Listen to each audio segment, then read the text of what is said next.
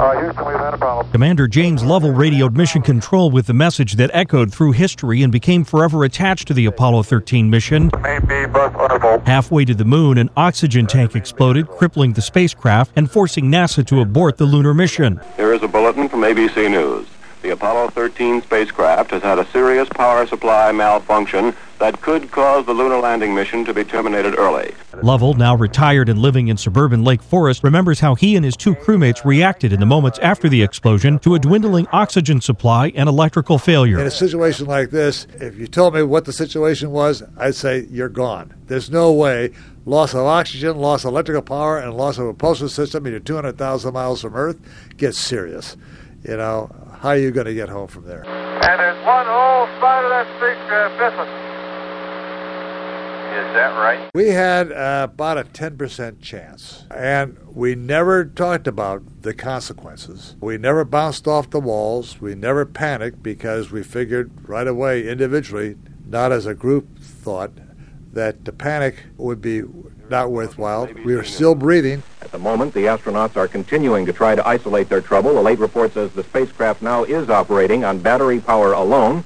All unnecessary equipment is being turned off. As the Apollo 13 drama played out on television and radio back on Earth, the astronauts, with the help of Mission Control, rigged the lunar module as a lifeboat and began the journey home. The crew worked with limited power through a loss of cabin heat and a water shortage to jury rig a carbon dioxide removal system that kept them alive for the return trip. NASA later described the Apollo 13 mission as a successful failure. 13 was not just another thrilling space adventure, it was really a classic case of crisis management. It was a case where there were certain attributes that were so necessary to make us get home safely. Good leadership, because that good leadership fostered the teamwork that was necessary to kind of figure out the plans or the procedures for us to get back home again. Odyssey Houston standing by, over. Okay, go over.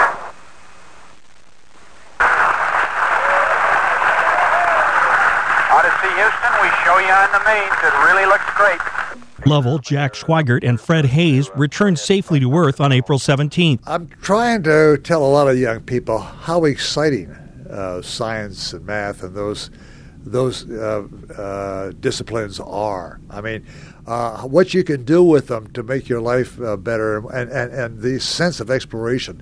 I've been involved uh, now in the last couple of years with the Adler Planetarium. And that's what they're trying to do: become a you know premier science center, not just one that teaches astronomy, but teaches all of the sciences of space. Uh, and the real reason for that is an educational aspect to teach a lot of young people here in the Chicago area, the people that can get down to the Adler, uh, to go through uh, and, and and and get an inspiration. And the way they had it planned was they they showed a lot about me as a young kid, who you know inspired to build rockets as a young kid, to do all these things, and how I failed to get into uh, NASA the first time, and how I tried to keep keep going, but the enjoyment I got out of it.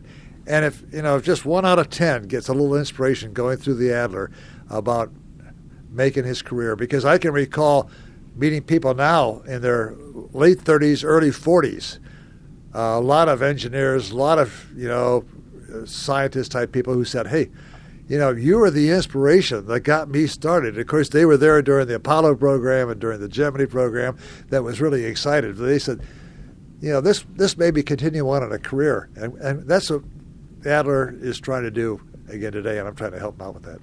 The era uh, in the 60s and 70s was a very inspirational one. I noticed in evolution things aren't straight lined, straight line up. Every once in a while, goes a straight line, and then it drops down. And then we start again to go back. We have a we have a recession of some sort. The the the fact that Kennedy said we'll go to the moon, and then he stepped aside. In fact, he died, uh, and we took his command and we took his inspiration and we went to the moon. Was really a step of an acceleration of of evolution that you could have, you know, if you really wanted to do it.